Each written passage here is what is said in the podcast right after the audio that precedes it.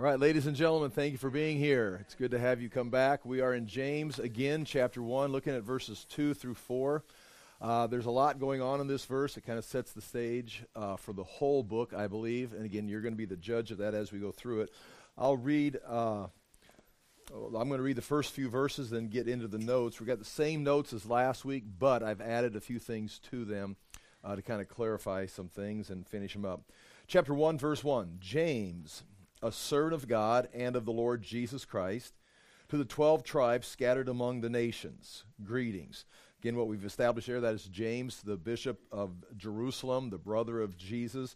Uh, when he says servant of God and of the Lord Jesus Christ, that's not naming two of the members of uh, the Trinity, most likely. That's Jesus is uh, God and Jesus is the Lord Christ. And James is the servant of this person who is both God and the Lord, the Messiah.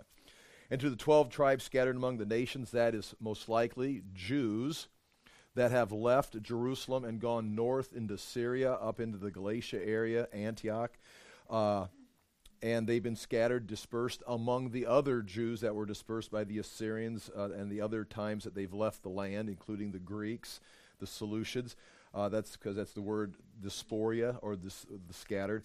And they've gone into the nations. And now, living in that place, they've left Jerusalem. They fled Jerusalem because uh, of persecution, because they've accepted Jesus Christ, like James, who is a servant of Jesus, who is God, not accepted by all Jews. Not all Jews obviously recognize Jesus as being the Messiah or that he was God. And so, if you were to come in to a synagogue and, and your Jewish friends and admit to live by, to name the name Jesus as if he was God and Messiah, it would cause a reaction. You would be ostracized. You would be rejected. You would be canceled. And in some cases, persecuted. And there's even the book of Acts, there's a great fleeing out of Jerusalem. Thus, we can date this book fairly early within the first 15 years of Christianity.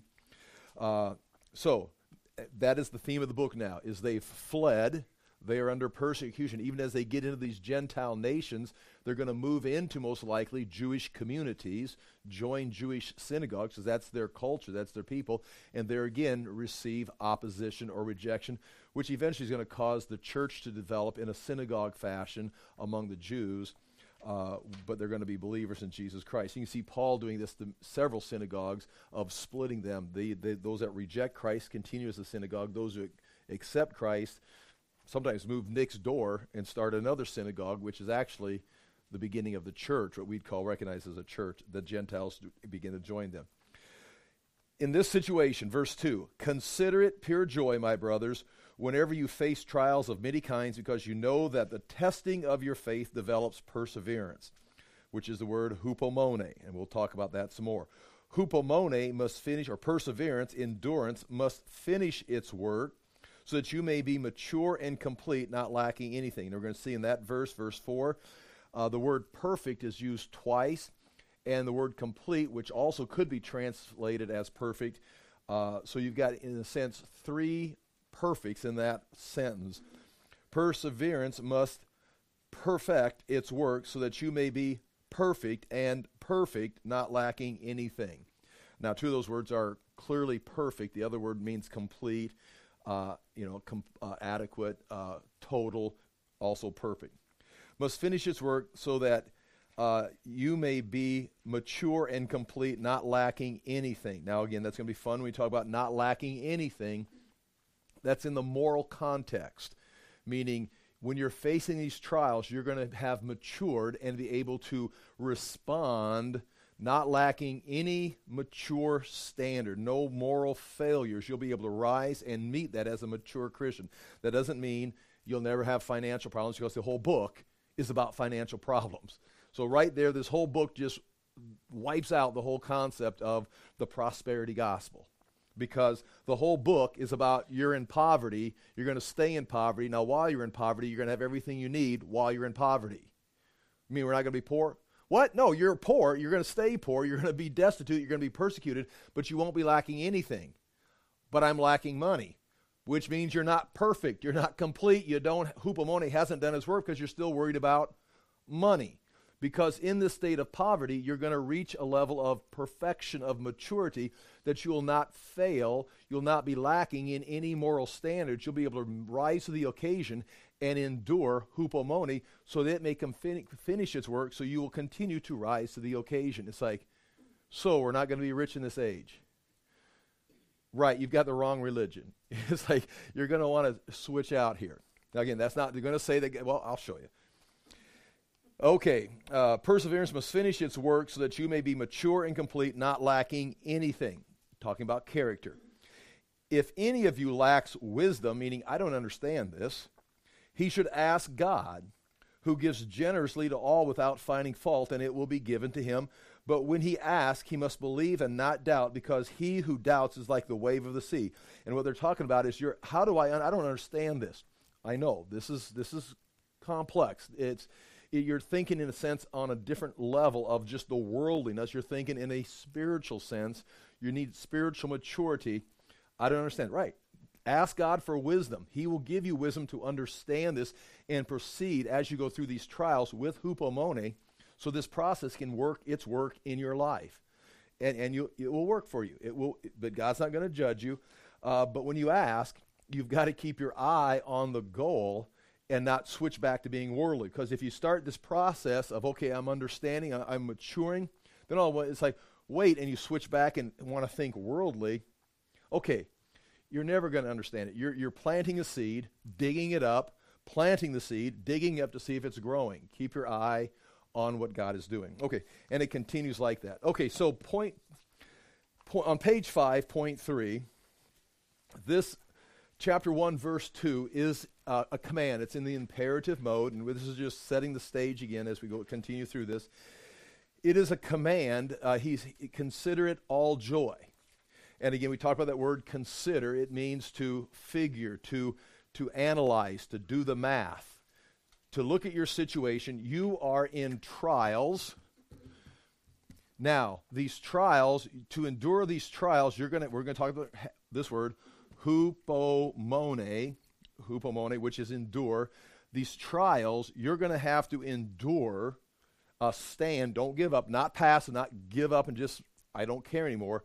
You're going to have to hold to the truth even in the face of persecution.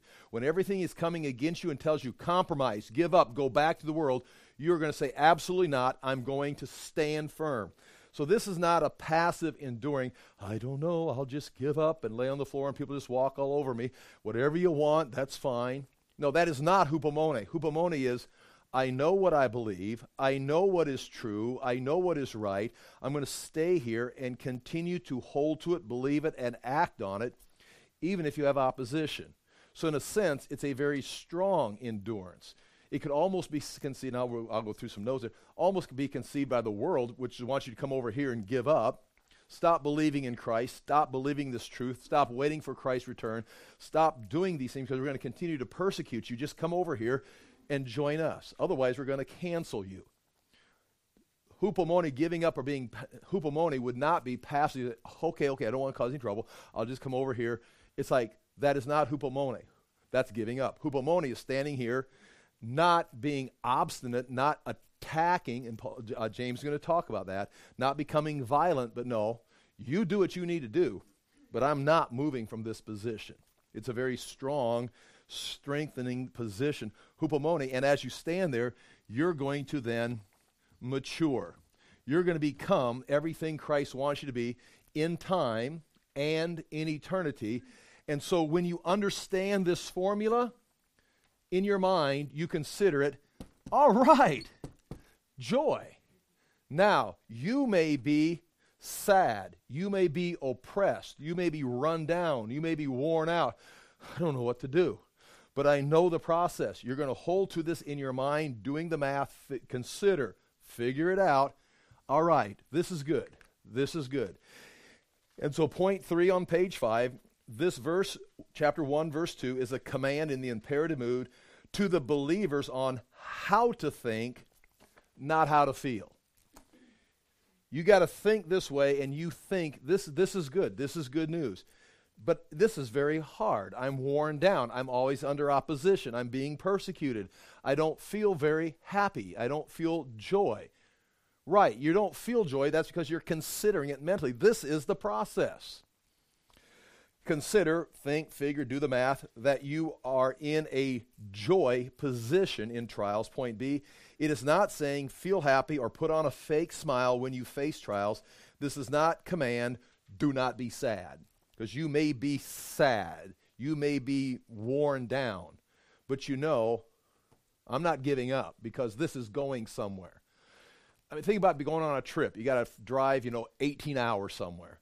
This is not a good trip, but you're going to Hupomone because you know we're going to eventually get there. And when we get there, I can't wait to get there. So you may be, cro- uh, to say like four words at the same time crabby, groggy, complaining the whole way. But you know, we want to do this. You want to turn around? No, I don't want to turn around. I want to keep going. Well, then why are you so sad? Because it's, I'm tired of sitting here in the car. I'm tired of the trip. It's like, can we stop? It's like, it's been how long? How much longer? Oh, are we there yet? It's like a terrible time. But are you going to turn around? No, I can't wait to get there. Consider it joy. Now, you're not joyful in the car. Now, again, the Christian should control their emotions. Okay, it's not like you're going to, you understand. Uh, point C, this is about understanding or having the insight and wisdom. See, now if you don't understand this, verse 5 says, ask God for wisdom. Like, I don't understand. We're in this car, we just keep driving. We're go- well, here, ask God. He'll show you the map, He'll help you understand there's a destination. So this is uh, this is about understanding or having insight and wisdom to know tough times produce growth in, in Christ if you hold on to your faith and let God do the work. And so that's what this verse is about. Now, go to page, or this whole book is about, page 8. Uh, we got some things. I just want to go through this, kind of connect this to the Bible, other places. And I hope I can do this in some kind of a smooth fashion that makes it easy to listen to. Point 11 reasons for trials and how to deal with them. Now, trials are mentioned throughout the Bible. You can see uh, Noah faced trials, Abraham faced trials, David faced trials, the prophets faced trials, Jesus faced trials. Jesus talked about trials and opposition. Uh, the book of Revelation, every, every believer in the book of Revelation is going to be facing opposition and trials. So, again, it's a theme throughout the Bible. So, there's uh, A, B, C, D under point 11. Trials are of this age and will be overcome in the age to come. So, first of all, you will have trials now, I do not want this to become a negative book like life is just a bitter existence because we also know like and we can see we can have the positive side god created all things to be enjoyed so i mean if, if it's food if it's experiences in life if it's relationships there's a lot of things in life to be enjoyed and you will enjoy them at the fullest extent if you are in christ and in tune with reality so this is not saying all of life is miserable this is talking about the book of James. James writing from Jerusalem north to the dispersed Jews who have fled into the Gentile nations around 45 AD. Now, this is not my position. I have not fled persecution. I am not a Jew fleeing into Gentile territory, leaving my home, leaving my culture, being rejected by the synagogue. And it's not 45 AD, and Christian persecution is, is is, is very severe and growing. This is not the situation. This is James's situation and his people, and there are very specific opposition or trials they are facing. And he's talking to them on how to deal with them. Now, we can go to other places in the Bible and find people who are in prosperous conditions. Abraham was in a place of prosperity, he had cattle, he had people working for him. Uh, Solomon David coming into the kingdom. Uh, you know, uh, was prosperous, he was victorious. Uh, you can see Jesus at the height of his popularity. I mean, the crowds were coming out to see Jesus. Uh, we can see Paul uh, staying in Ephesus for three years. Uh, there was great success. The church, he was teaching daily in Tyrannus' lecture hall. I mean, you're going to teach for three years in a lecture hall in the middle of Ephesus. That means you've got an apartment or some place to live. You've got food. You've got friends. He wasn't, po- yeah, he was working. Yeah, he had a job. He was because his apron that he took, his work belt that he took in, uh, if people would touch it, there would be, you know, healings and things like that. So he was working. He had a job. He was employed. But he's also welcome. And during the, noon hour, the lunch hour, he was having Bible study. So that would be a, a three year period in Paul's life.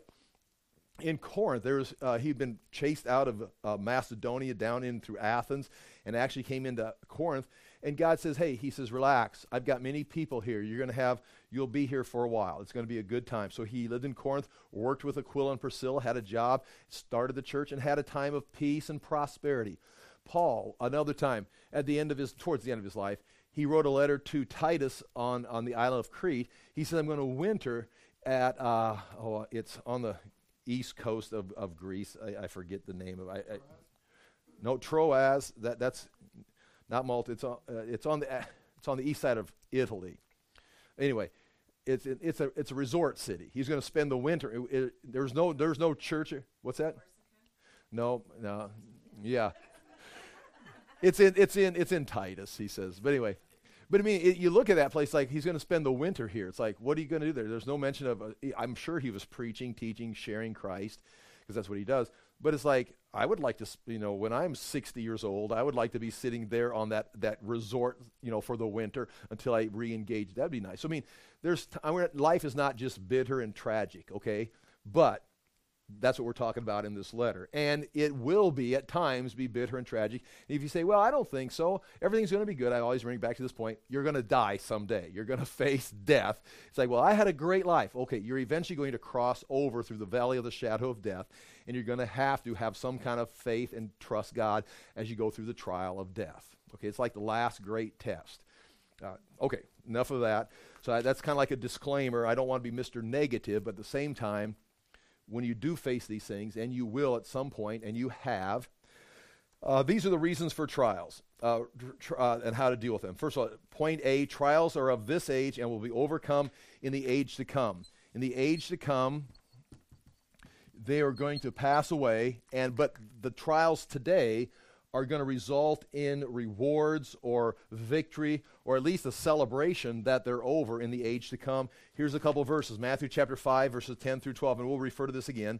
Blessed are those who are persecuted for righteousness' sake, here, for theirs is the kingdom of heaven there. Blessed are you when others revile you and persecute you and utter all kinds of evil against you falsely on my account. Now, again, not when people revile you and persecute you because you're a jerk. You say, Well, I'm being persecuted. Right, you're a jerk. You're acting like an idiot. Stop acting like that. No, on on falsely on my account because you're standing for Christ. You won't give up the truth. You're not going to compromise with the world. They're going to come against you. Now, that's that's good. You're you're that's your that's your that's your job. That's your resp- You're going to stand here. You're testifying to the truth. You're testifying to Christ. You'll it will overcome in the age to come. You'll be rewarded. Uh, on my account, rejoice and be glad, for your reward is great in heaven. For so they persecuted the prophets who were before you. So sometimes, according to Jesus' teaching, you're going to face opposition, trials, and nothing's going to happen. You're just going to endure, hupomone, endure them, and in the age to come, they'll result in great rewards. Now, again, that's not every case. Uh, trials are the destiny. 1 Thessalonians 3 3. Now, again, we could, we've gone through this verse before when we went through Thessalonians, but uh, it says these trials that no one be, Paul's writing in chapter 3 of, of uh, 1 Thessalonians, that no one be moved by these afflictions, trials, opposition, afflictions, painful uh, situations, for you yourselves know the, that we are destined for them, or destined for this. The minute you, accept, you, minute you break stride with the world and join with Christ, which is a, a, at a pace, a stride with another age to come, you've broken rank with the world, and now you're destined to face affliction in this age because you've said to this age, this is not what I'm after. I'm, I'm looking for something greater. Like Abraham, I'm looking for the city built by God. I'm looking for this. Okay, well, you're destined for opposition. It's like, I mean, I'm thinking of some situation. Uh, you you leave this job and go across town and work for another company uh, that does the same thing. You know, well, you're going to switch companies. Uh, you're destined to have opposition from this company you just left. It's like it's destiny because that's just the way it works. So it's not like anything unusual. It's our destiny to have opposition in the world. Now, the thing is, scary thing is, for me sometimes, is it's like, you know, I don't have that much opposition. Really? The world doesn't know you broke stride with them? I mean, you're that close to the world that they just feel comfortable around you. Now, again, you don't want to be a jerk and, and go out and make enemies, but it's like there should be some kind of tension between you and the world because you're going this way and the world's going the opposite way. And in our culture, uh, we sometimes we just kind of coast with the world and we just say, well, we're, we believe in Christ, we're going to heaven. We'll just keep coasting on this sinking ship. It's like you're supposed to be breaking stride with that. Okay, point C trials are an opportunity to imitate Christ. Imitate, and this would be uh, the example is Acts chapter 5, verse 41 the apostles, then they left the presence of the consul. They'd been called in front of the Sanhedrin because they were talking about Jesus, proclaiming his name, doing miracles. Sanhedrin, the Jewish consul, this is the beginning of the persecution that caused the book of James, the dispersion. Then they left this, the presence of the consul, rejoicing that they were counted worthy to suffer dishonor for the name. Because the, they right there, they're professing Christ, doing the work of Christ, and the synagogue, the, the Sanhedrin says, no, we're opposed to that. And they walked out, hey, we're imitating Christ. Yes, that means we're being opposed. So they, they recognize this as a good sign because they'd been with Jesus for three years. He was saying, hey, rejoice. When people come against you because of me, hey, you're on the right track. And they're out there, well, are we on the right track? Exactly. They're opposing us. They nailed Jesus on the cross, and now they're opposing us.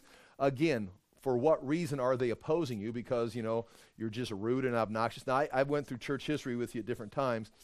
Uh, there is a point in church history where they killed, again, they persecuted because of Christ, but sometimes the Christians just became socially, uh, uh, not awkward, socially uh, defiant. I mean, it's like they're not, they're just defiant because it became a, a badge of honor to be in trouble with the government. They basically became like little terrorists. It's kind of like, well, now you're not suffering for the name of Christ any longer. You're suffering because you're, you're a criminal. Peter addresses that. Point D trials are an opportunity for growth and development in character of Christ, and that is where we're at right now. Trials are going to help you grow in Christ and mature, and that's what James is focusing on this. He could, he could, re- and he does refer to the age to come. You're going to receive rewards uh, that's you know your destiny, uh, talking about the world. You know you're going to break rank with the world. He refers to something like that.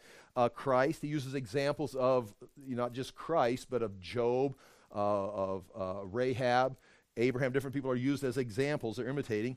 But this is the focus right here. early in this book is the growth. Uh, I want to go through this now. Point twelve. I'm going to try to read these verses. Trials and persecutions mentioned by James. Now he says uh, consider it all joy when you face trials of many kinds. Now, when it says that this is from last week, all joy, this is not the word here in the context, consider it all joy, does not mean everything in this context. Consider everything joy. Everything that comes against you, consider joy. This is, the word means complete. Complete joy. Full joy. Consider it do the math, consider it. This is the fullness of joy when you face these trials. It's not saying everything, and it says trials of many kinds. This is not saying every trial and, and, and always have joy in everything. He's saying have it pure joy, complete joy. Keep your eye on the target and let the joy saturate you, fullness of joy and the trials of many kinds. And the many kinds right here, I think, are going to be described. And this is going to be one of the challenges, not challenges, but one of my goals of this book, and, beginning right now, is to help describe the many trials. Because there's going to be, right here, I've got a list. And this does not mean every trial, everything that you face falls into this category, although there's going to be things you can learn to apply in application wise to every situation. But these are the trials that he's referring to here in the book. And I'm going to have to read some verses here. First of all, well, let me write them down here on the board so I can read. Then I'll just go through this list. Economic. Economic uh, opposition. We'll just say economics will make it simple. Two, a favoritism of the wealthy. Uh, number three is economic oppression. And the key word being oppression. The four is persecution because of Christ. And that is where you're going to see uh, blast, the word blasphemy. They're, they're, they're blaspheming Jesus because they're renouncing Jesus and you're accepting Jesus, so they're going to crush you because they don't honor the name of Jesus. We're going to see that verse, it's in there. And uh, exploitation of the poor because you have no options. Ah, you got to work for $4 an hour. Well, guess what? We're dropping it to $3 an hour. Well, guess what? We're only going to pay you $2 an hour, but you got to work weekends also. It's like, and you have no op- you have I have no choice. You have no choice. well, then you're going to work for free, and we'll just give you some food at the end of the day. It's like that's not fair. What are you going to do about it? And that would be exploitation of the poor. So the first one, uh, chapter one, verse nine, economics. Now, just see it again. We're going to go through the whole book, so I'm jumping through this book, grabbing verses to make this point. You don't have to agree with it but you can see that the whole book is going to be focused on this, this theme right here. Chapter 1, verse 9. Uh, the brother in humble circumstances ought to take pride in his high position. That's going to be a, a huge theme. And I'm going to, you're going to see Hannah and Mary refer to this. One that's in a humble position, meaning poor, oppressed, you should rejoice in your high position because you're poor right now, but this poverty is building in you a character and re- building up rewards for your high position in the kingdom. Yeah. And then the next verse says, But the one who is rich should take pride in his low position. Ah, you're rich. You're controlling every, everything's in your power right here. You should reconsider the fact that you're just the opposite. You're heading to a place of opposition because you're using the world's wealth. Again, this is not saying, like I said before, all rich people are evil and all poor people are righteous. But in this context, the poor people that James is addressing are poor because of their righteousness. In this context. And the wealthy have maintained their wealth because they won't cross over and join the rebellion. They won't cross over and join Jesus Christ and the Messiah. So they say, uh, they make the choice. Do I want to? Ah, uh, no. It's hard for the rich man to enter the king because I've got to give all this up. And the reason they're wealthy is they're, they're, they're, they're wicked. They're, they won't come to Christ. In this case, now again, you go through the Bible, you can find wealthy people who were righteous Abraham, David, Solomon. Okay, that's chapter 1, verse 9. Just talking about poverty. Chapter 1, verse 27. Uh, this is going I hope this is not too sloppy. Uh, oh, here, here's a verse we'll look at later. Verse 26. If anyone considers himself religious and yet does not keep a tight rein on his tongue, he deceives himself and his religion is worthless. Now that's going to come up coming up here shortly when it talks about how to respond to this opposition. James is going to go out of his way to say these are some things you do not do. Do not become violent.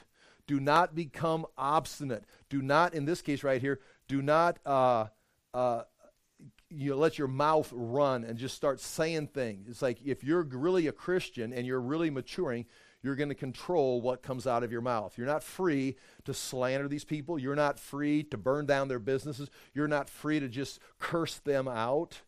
Uh, you've got to control. You've got to respond in Christ-like character. But the verse I'm looking for is the next one. Religion that God our Father accepts as pure and faultless is this: to look after orphans and widows in their distress, and to keep oneself from being polluted by the world. So, if you're going to be a Christian in true religion, you're going to not oppress the poor. You're going to look out and take care of them. You're not going to look down here and exploit the poor. You're going to say, oh, you're poor. You need some assistance. You're going to help the orphan and the widow. Uh, chapter 2, verse 15 through 16. Um, suppose a brother or sister is without clothes and daily food. Now, brother or sister would fit in that category of adelphos, we said last week, when he says brothers. He addressed them as brothers, meaning the whole group of us believers. Now he addresses them as brothers or sisters. Suppose a brother or sister, again, I don't have the Greek here, so I'm not sure if the Greek is just brothers. You know what I'm saying? It could be Adelphoi right there again, and the, and the NIV's put those words in there, so I don't have the Greek with me. Suppose a brother or sister is without clothes and daily food. If one of you says to him, Go, I wish you well, keep warm and well fed, but does nothing about his physical needs, what good is it? In the same way, faith by itself if it is not accompanied by action, is dead. So again, there's that contrast of someone is in need. If you're really going to care about them, you're going to cross over and physically help them. So this would talking about economics right here. Uh, f- favoritism, chapter 2, verses 1 through 4. There's, there's a contrast. And the church, this is where his congregation or his assembly is slipping back into the worldly way of thinking. They've got their poor, oppressed people coming to their assembly but for some reason, some wealthy person has joined them. Maybe they've been convicted. Maybe they've come over to Christ and they've still got their wealth, or they're going to maintain their wealth for some reason. And now he's going to condemn them for this right here, the favoritism, chapter 1, chapter 2, verses 1 through 4. My brothers, as believers in our glorious Lord Jesus Christ, don't show favoritism. And the favoritism in context here is finances. Suppose a man comes into your meeting wearing a gold ring and fine clothes, and a poor man in shabby clothes also comes in. If you show special attention to the man wearing fine clothes and say, Here's a good seat for you, but say to the poor man, You stand there or sit on the floor by my feet, have you not discriminated amongst yourselves and become judges with evil thoughts? You become judges these are the wealthy, these are the poor. You've got evil thoughts. Oh, if I show favoritism to the wealthy, they may show favoritism towards me. I'll oppress this person. So even though you're a member of the believing community that is under opposition, persecution, soon as you have a chance, oh, there's a wealthy person. Oh, this person has no authority, no ability to hurt me. I'll just have you sit on the floor, but you you can show me favoritism. And so now you've done the very same thing the world does. In the church, you're doing the same thing. You have you, you become judges for with evil intention of getting yourself favor. Chapter 2, verse 9. Um, but if you show favoritism, you sin and are convicted by the law as a lawbreaker. Forever keeps. So, right there, he's just saying if you do that, you're doing the same thing as breaking all the law. Economic oppression, chapter 2, verses 5 through 7. I hope I don't repeat myself. Chapter 2, verses 5. Listen, my dear brothers has not God chosen those who are poor in the eyes of the world to be rich in faith and to inherit the kingdom he promised those who love him? But you have insulted the poor. Is it not the rich who are exploiting you? A huge verse right there, verse 6. He's talking to the community of believers, and they they are believers, but they are not mature as believers, they're still showing favoritism to the wealthy and opposing the poor. And he says, it has God, God has chosen the poor, those that are proposed also to join. He says, now, he says, but you have insulted the poor by showing favoritism and extra attention to the wealthy. And then he says this Is it not the rich who are exploiting you? So if you go to work, for example, if we create this situation during the week, they go to work. There's a rich man owns a field or a business, but because they're they've been rejected in Jerusalem, they fled to a foreign country. Realize they are in in the nations, they're in a foreign land. So not only are they under persecution, they've had to leave their home. Now they're in a foreign country. They left their wealth, their prosperity, their their property behind, possibly their families. They're in a place that they could be uh, uh, uh, oppressed. Well, they've got to go work in a factory or they got to work at some business or some field somewhere, and the wealthy own it. And so they can take advantage of these poor people because they're at a, in a place of distress. But yet, they come to church or the synagogue and they come in, and these wealthy people come in also and join them. And it's like, now that they've got wealth in the church, you're going to show these people favoritism because they've got wealth. But tomorrow, these same people are going to oppose you in the field. They come in, and maybe it's still, a, we don't know for sure if this is a, a again, you got to make a decision. Uh, if this is an actual, just a church of believers, or if this is a Jewish synagogue with a mixture of both. And again, sometimes it could go either way. But here they've got wealthy people joining them, and they're showing favoritism towards them. And James says, these people you're showing favor to, you're acting just like the world. Think about it. Tomorrow, these are the same people that are going to cut your wages because they can oppress you because you're poor. But you have insulted the poor. Is it not the rich who are exploiting you? Are they not the ones who are dragging you into court? Now, why would they be dragging you into court? Because you are weak. And this is, like we said before, this is the fourth generation of this culture. Jesus ministered in 30 AD. Jerusalem falls in 70 AD. This is right around 45 AD. The fourth generation during this time period is where the, the middle class gets oppressed. They get drug into poverty. And the Jews are in that condition in Judea. They are oppressed. Uh, Jesus talks about it, about the, the religious people that are stealing widows' homes from them. Jesus addresses, he even says it.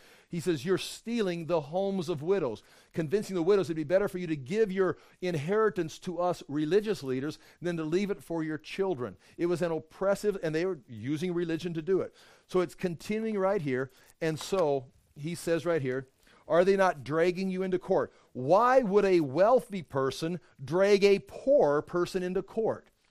Because that poor person is not totally destitute yet. They still have something to squeeze out of them property, inheritance, something that they can legally take from them. And that is where we are at in our culture. You're going to see it more and more in the next year, the next four or five years until we get to the end of our fourth generation. Um, they're going to continue to oppress the middle class. Are they not the ones dragging you into court? Are they not the ones who are slandering the noble name of him to whom you believe? So they are they are literally mocking you because you trust in Jesus. They consider Jesus a false prophet, a criminal, crucified. They agree with the high priest, they agree with the crucifixion, and you as a believer are oppressed because of that. And now they come into your synagogue or your setting and you show them favor, they're oppressing you in the workplace. You know this, you know this every day. They're dragging some of our people into court, taking their possession because we have nothing to hold against them.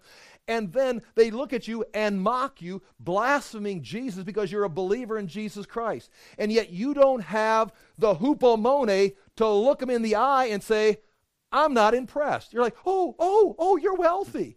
And he's like, I mean, he's actually calling for some resistance against the wealthy. At least don't show them favoritism. He's not talking about, bur- now listen, he's going to get into violence. He's going to get into the words they speak. We're not talking about uh, being violent. We're not talking about murder. We're not talking about being uh, verbally oppre- uh, uh abusive to them. But you've got to figure this out. You've got to stick together with those who are poor. Well, they're just poor. They're oppressed. You're thinking just like the world. Just because they're poor, they have nothing in the world. They're God's, they're poor because they've accepted Christ. They're being formed into the kingdom of God. These are the people of the next age. And you're looking at them going like, mm, can't be interested in you. Ah, I've got to show attention to the wealthy. He says, this, you're, you're just like the world. You don't even understand. They're opposing you. They're taking your stuff and your people stuff because of Christ. Even saying, they're blaspheming Jesus while they oppress you. And you're like, oh, we don't want to offend you. And that's where hupomone, you're going to see the word hupomone, endurance. You're going to have to have some, some stamina to stand up against and say, I'm not impressed with your wealth. You're going to have to take my wealth, but we are not compromising. And I'm going to support those who believe in Christ, even though they have nothing to offer me. See, that's one thing. If, people have something to offer, they do, oh, I've seen it, you've seen it. Uh, some new person, new family moves to town in some kind of a church somewhere, and within a year they're on the board. I mean, I mean, you, you've seen it. So if you've been in church more than five years, you've seen a new person, new family move in, join the church, and all of a sudden, boop, boop, boop, they're at the top telling you how to run the church. It's like, where'd you, what? Well, they, they got money. They, they're important. They've got, it's like, I've been cleaning toilets for 20 years in the church. But what do you got to offer? This person's got some cash. This person has some influence in the world. But again, I be, you know, I could give you examples. I'm not going to down. But the same thing is happening right here. Are they not the ones who are slandering the noble name of him uh, of whom you believe? Okay, that is economic favoritism, economic oppression, chapter 2. That's okay, oppression. Yeah, that's again, did you see do you see that right here, the economic oppression is clearly identified in those three statements. Is it not the rich who are exploiting you? You brothers who I'm writing to, the rich are exploiting you. Are they not the ones who are dragging you into court? You're being dragged into court. And again, not being dragged into court because of some crime, being drugged into court because they're trying to get something you've got. Remember the prophets talking about how the shepherds fleece the sheep? They eat the, the sheep all the way down to the very hooves. They peel off the hooves and use the hooves for something. That represents the people that the Jewish prophets were talking about, the people of Israel. But the false prophets and religious leaders just taking everything they can from the people. So the only thing that's left is the hooves. It's like, you know what? We can melt that down and make glue. Ah, I'll take it. And it's like there's nothing left. They've completely devoured their people. And that is what has taken place here. Again, that's fourth generation material. Are they not the ones who are slandering the noble name, noble name of whom you believe? That's economic oppression. And, okay, that next one is persecution of Jesus. That's blaspheming Jesus. That was that verse, verse 7. And then uh, the last one, economic exploitation, chapter 5, verses 1 through 6. Now, listen. now, now James is going to address uh, the rich people. So there must be some rich people this is not just a general letter to Jews, this is a, a letter to the believers. So, chapter 5, verse 1. Now listen, let me be sure I know how far I'm going to go with this 5, 1 through 6. Now listen, you rich people, weep and wail because of the misery that is coming upon you. Your wealth has rotted, and moths have eaten your clothes. I would consider this, again, you got to think about it. This has to be some prophecy they're rich right now, so they've got clothes, they've got wealth.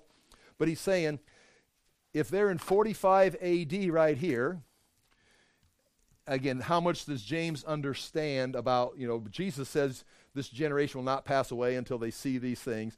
So if 40 years is a generation, there are 25 years of time left here before, well, the Jewish wars break out in 66 AD, so they're 21 years away from the Jewish wars breaking out, so they're you know 20 years away from things really falling apart. Interestingly, when Paul writes one of the letters, he writes the Jews have already begun to face their destruction. And so there's things were taking place declining in Judea even during Paul's life. Remember, Paul died fall of 67, spring of 68. The Jewish wars break out in 66. So Paul got to at least hear about the Jewish wars uh, while Nero was emperor and Vespasian was over there leading the military down into Judea. Paul was still alive, maybe in prison, depending on what time it was. Uh, so Paul began to see these things take place. James uh, was pushed off the Temple Mount in 62 AD, so he would have seen these things starting to develop, but this was 45 AD. Now listen, you rich people, weep, wail because of the misery that is coming up on you. Again, in their fourth generation, you may have wealth, you may have money, but you're going to be facing some serious, according to Jesus' words, according to Jesus' prophecies, uh, you're not going to hang on to this stuff much longer. It's, it's falling out of your hands right now. Your wealth has rotted, and moths have eaten your clothes.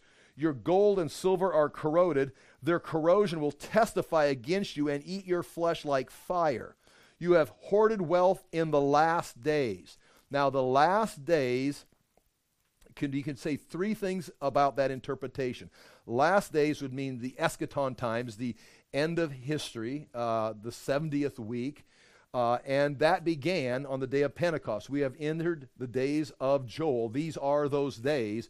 The next thing they don't know when it's actually going to happen, but we've entered into the last phase, or it could be the last days of this, you know, the Jewish culture before they're dispersed.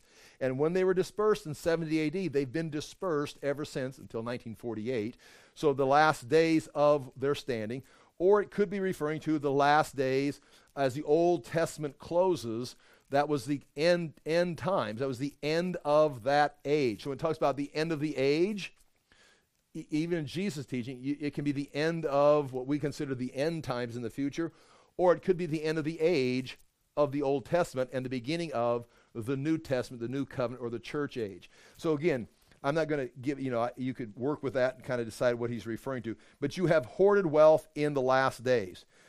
Um, so clearly, this is, again, not clearly, but we're assuming this is 45 AD, and he's writing to people in 45 AD. So these people in 45 AD have hoarded their wealth, and James calls this time period, the last days.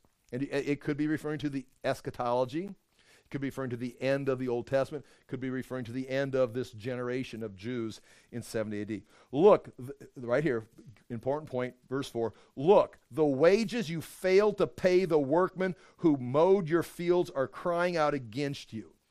And some of those people that mowed their fields are believers who are just looking for something to, I got to feed my family, and they're working for minimum wage and less under opposition. And the wealthy are just going about their business, getting wealthy, oppressing the believers. He says, The workmen who, who mowed your fields are crying out against you. The cries of the harvesters have reached the ears of the Lord Almighty. Now, that's a scary thing.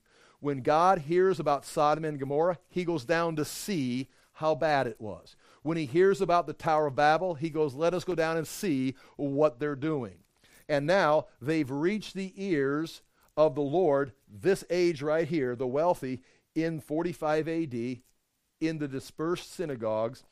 Uh, they've reached, the, the harvesters have reached the ears of the Lord Almighty, which would be Jesus Christ. You have lived on earth in luxury and self indulgence. You have fattened yourselves in the day of slaughter. You have condemned and murdered innocent men who were not opposing you. Now, there it is, fourth generation.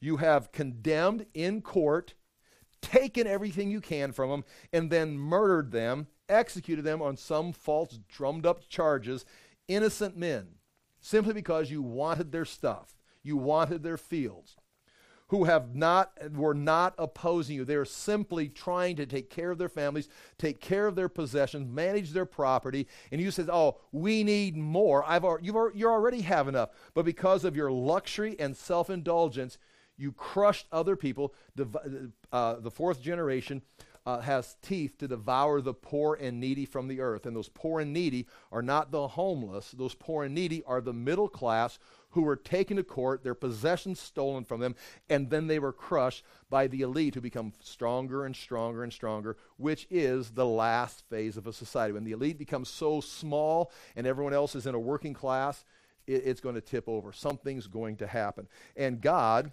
well, we'll head on. God will do something about it. He'll do something about it in time, and He'll do something about it in eternity. Um, Go to page 8 again, point 14. Um, uh, point 13, I just write this, I reiterate this.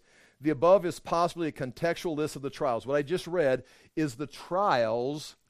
Now, when it says trials of many kinds, you could say any kind of trial, you could name anything, but it appears that is the theme of the book of James.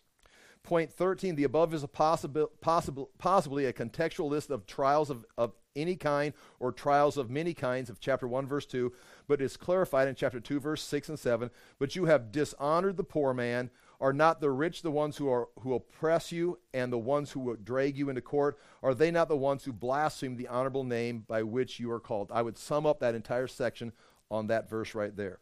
Point 14 james will focus on how his readers should respond to these trials and these oppressors with uh, of these oppressors with violence. Okay, is the word not in there?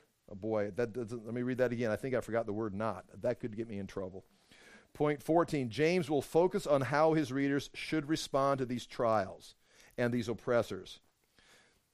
Okay, with violence or anger in a personal attempt to establish worldly justice. Oh boy, change those notes quick.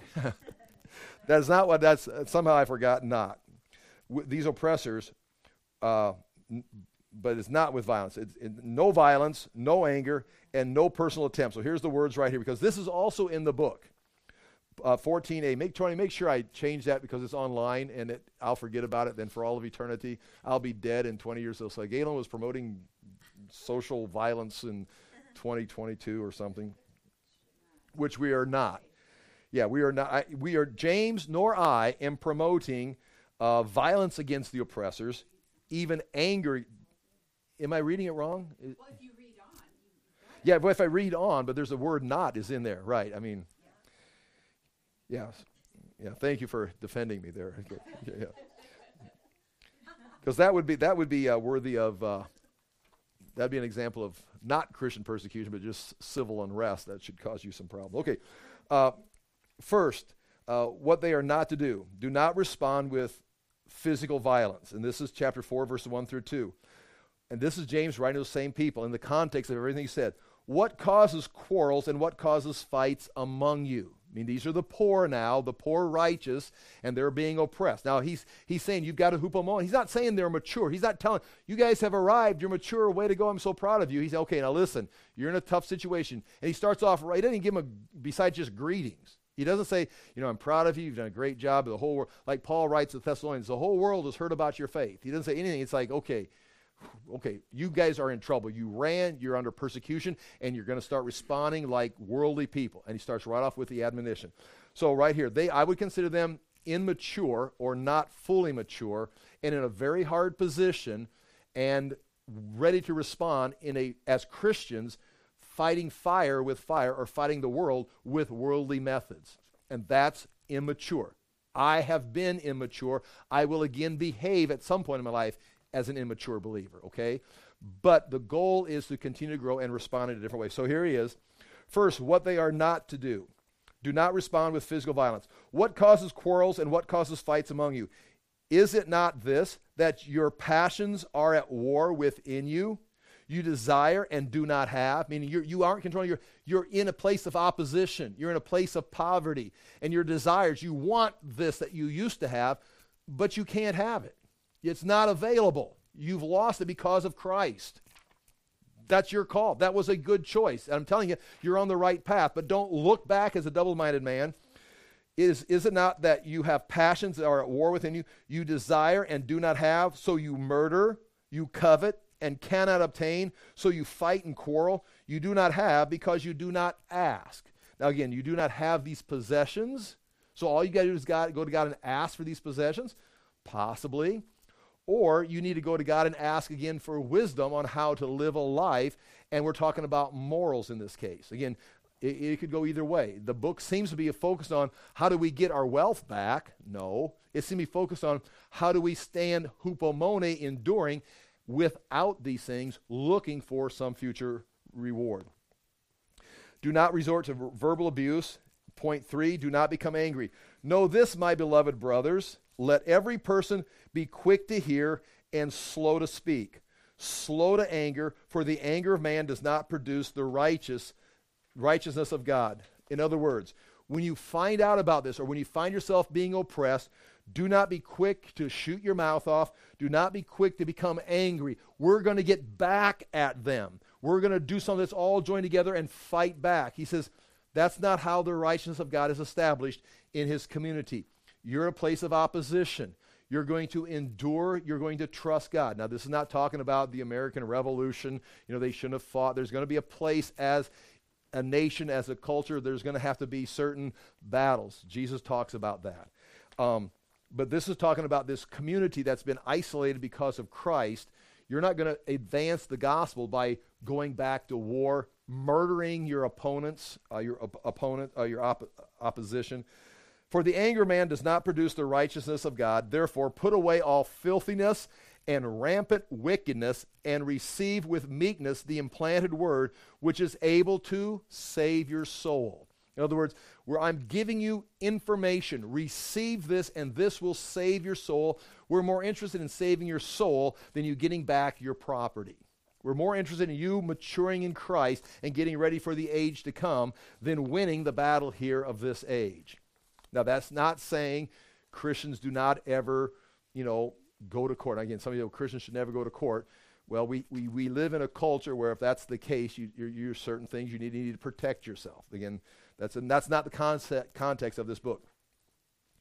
Um, I want to go to, oh boy, go to 1 Peter very quickly. 1 Peter, which you just got to turn the page, and just see how familiar this sounds. Uh, chapter 1 of 1 Peter verses 3 through, I think it's 9 or something. Just listen to Peter say the same thing. Praise be to the God, I'm in chapter 1 of 1 Peter, verse 3. Praise be to the God and Father of our Lord Jesus Christ. In his great mercy, he's given you new birth into a living hope through the resurrection of Jesus Christ from the dead, and into an inheritance that can never perish, spoil, or fade, kept in heaven for you, who through faith are shielded by God's power until the coming of the salvation that is ready to be revealed in the last time. Okay, so you're in Christ, thank God. In, in this you greatly rejoice. See, in this salvation, joy. You greatly rejoice because you've got that salvation. Though now, for a little while, you may have had to suffer grief in all kinds of trials. So you, you rejoice. You're in Christ. You're going to the great place. Everything's going to work out. You're protected. You're kept in Christ. Now, meanwhile, in our lives, you may have had to face trials, all kinds of trials. These have come so that your faith that you claim to have, of greater worth than gold, your faith is of greater worth than gold. Your faith is greater than the fields they've stolen from you. Your faith is greater than your wages. Your faith is greater than anything because everything else which perishes, even though refined by fire, they try to save it, they try to purify it, but in the end, it's not going to be there. But your faith, it's going to be there forever. Uh, they have these trials have come so that your faith may be proved dokimazo, proved genuine. That word dokimazo, we're going to try to get to it here today and tick tock, tick tock. It's used by James. It means tested and approved. It is what dokimazo, what it's silver goes through. You've got silver. It is then heated up and purified. So after the testing, you have the pure silver. Nothing else is left. You've got the pure silver. So your faith, you've got faith, but there's some things you don't understand. There's some things in your behavior. We're going to run you through these trials. So the only thing that's going to be able to pass through here is true faith. He's not saying you, we're testing you to see, do you really have faith or not? We're saying your faith is imperfect. We're going to run you through these trials. So on the other side, the only thing you've got left is pure faith. It's, it's dokimazo, may be proved genuine, meaning we know it's there, but we need to purify it. And may result in praise, glory, and honor when Jesus Christ in, is revealed. Now, that praise, glory, and honor could be to Jesus Christ, but in the context, praise, glory, and honor is going to be towards the person who's gone through the testing. You're on the other side. Praise, glory, honor. You're with Christ, and you receive that praise. Um, page 9. I'm going to, on, on, the notes, page 9.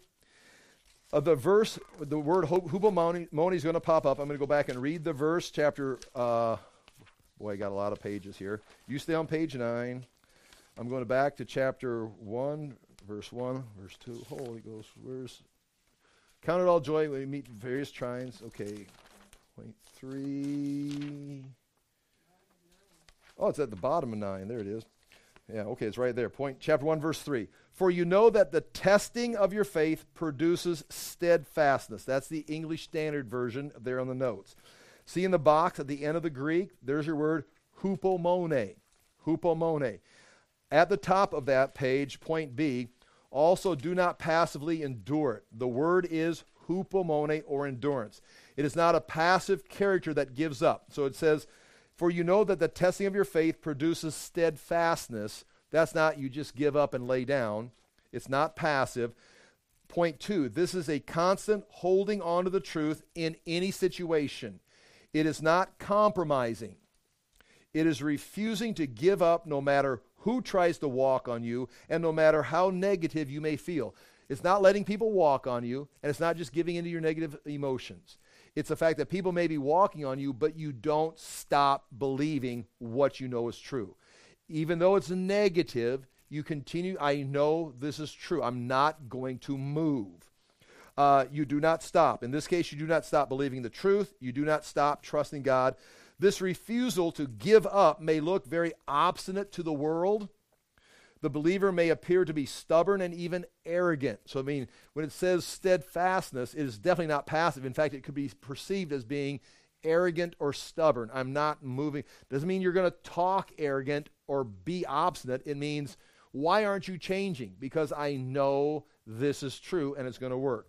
Now, I really want to get into uh, point three there, hupomone must, must most likely will force a reaction from the opposition to either reconsider their position or to double down on their opposition. So your steadfastness, your hupomone may cause someone to like, well, what, are, and join you or at least consider your position, or it may be like, no, you're not going to break me, and they try to break you even more. So it could go either way. Uh, you can see Stephen and Paul. Stephen stood firm and was stoned to death. Paul was obstinate, but eventually Paul came around and joined Stephen. Now, this is really where I wanted to get today. Point 15 the oppression of the righteous poor and their trust in the Lord's justice is the theme here in this book, as seen by Mary and Jesus and the words of Hannah in 1 Samuel. Point A Mary is going to, when she speaks, sings in Luke chapter 1, she's calling on the words of Hannah, and she's going to sound like this in the Beatitudes. I'm going to go to 1 Samuel chapter 2 and end with 1 Samuel chapter 2, some words like this, and just listen to Hannah. This is the righteous poor, and how, how they're going to respond. I'm reading the NIV. I can't read the whole thing, but I, and I, I, I, am going to want to stop and explain this, and I, I will pick this up next week. But you're going to have the poor who are victorious and you're going to have the rich who are going to be destroyed. But that's going to be because of God, because of Yahweh. The Lord is going to do it. Your job, in, in Hannah's case, in Mary's case, in Jesus in his, his case, in his crowd, is right here. Then Hannah prayed and said, My heart rejoices in Yahweh. In Yahweh, my horn or strength is lifted high. She's weak she's oppressed, but in Yahweh, she's strong. My mouth boasts over my enemies, although she's not doing anything, she is saying, I'm going to win. For I delight in your deliverance, in Yahweh's deliverance. And the deliverance is going to come in God's time. There is no one holy like Yahweh. There is no one besides you. There is no rock like our God. Do not keep talking so proudly, or let your mouth speak such arrogance talking to the wealthy, the powerful, the oppressor. For Yahweh is a God who knows, and by him deeds are weighed. The bows of the warriors are broken, and those who stumble are armed with strength. So the mighty warrior is going to, their weapons are broken. But the one who's stumbling, the one who's weak, the one who's oppressed, who's had their stuff taken from them, is armed with strength. It's Yahweh's strength, not their own. Those who are full hire themselves out for food, but those who are hungry hunger no more. So those who are full, the wealthy, whose, whose uh, clothing are being eaten by moths, they're now hiring themselves out for food. All of a sudden, thing, the tables have turned. You're totally full. You've lived in your indulgence, but now all of a sudden you're hiring yourself out not for a better job or a better wage. I just need some money for food. I just need a meal today. I'll work for food. That's the wealthy. But those who were hungry hunger no more. She who was barren has borne seven children, and she who has had many sons pines away. The Lord brings death and makes alive. Now, what he's talking about right there, the Lord brings death to the wealthy and the oppressor, but makes alive those who are downtrodden. He brings down the to the grave and raises up. He brings down the wealthy to the grave and raises the oppressed up. The Lord sends poverty and wealth. The Lord sends poverty to the, the, the rich, and he sends wealth to the poor. He humbles and he exalts. He raises the poor from the dust and lifts the needy from the ash heap. He seats them with princes and has them inherit a throne of honor. For the foundations of the earth are the Lord's, meaning he established reality. Upon them he has set the world. He will guard the feet of his saints, but the wicked will be silenced in darkness. It is not by strength that one prevails, those who oppose the Lord will be shattered. He will thunder against them from heaven. The Lord will judge the ends of the earth. He will give strength to his king and exalt the horn of his anointed. Uh, again, and that right there towards the end kind of stretches off into some major biblical prophecy. But you can see the context. Mary is going to, when she hears the announcement of her giving, uh, having, having the Messiah, she's going to sound like Hannah in those same things. It's the righteous poor rejoicing that the Lord has remembered them. And that was the very coming of Christ, as he's remembering the righteous poor and taking us into the kingdom. I'll pray and we're done. Father, do thank you for the chance to look into these things. We ask that we again would grow in our character, that we would respond to opposition with righteousness, with godly character, that we would not go back to the ways of the world, but Father, we would rise above that and prepare ourselves for maturity in this life and eternity. In Jesus' name we pray. Amen. Thank you for your time.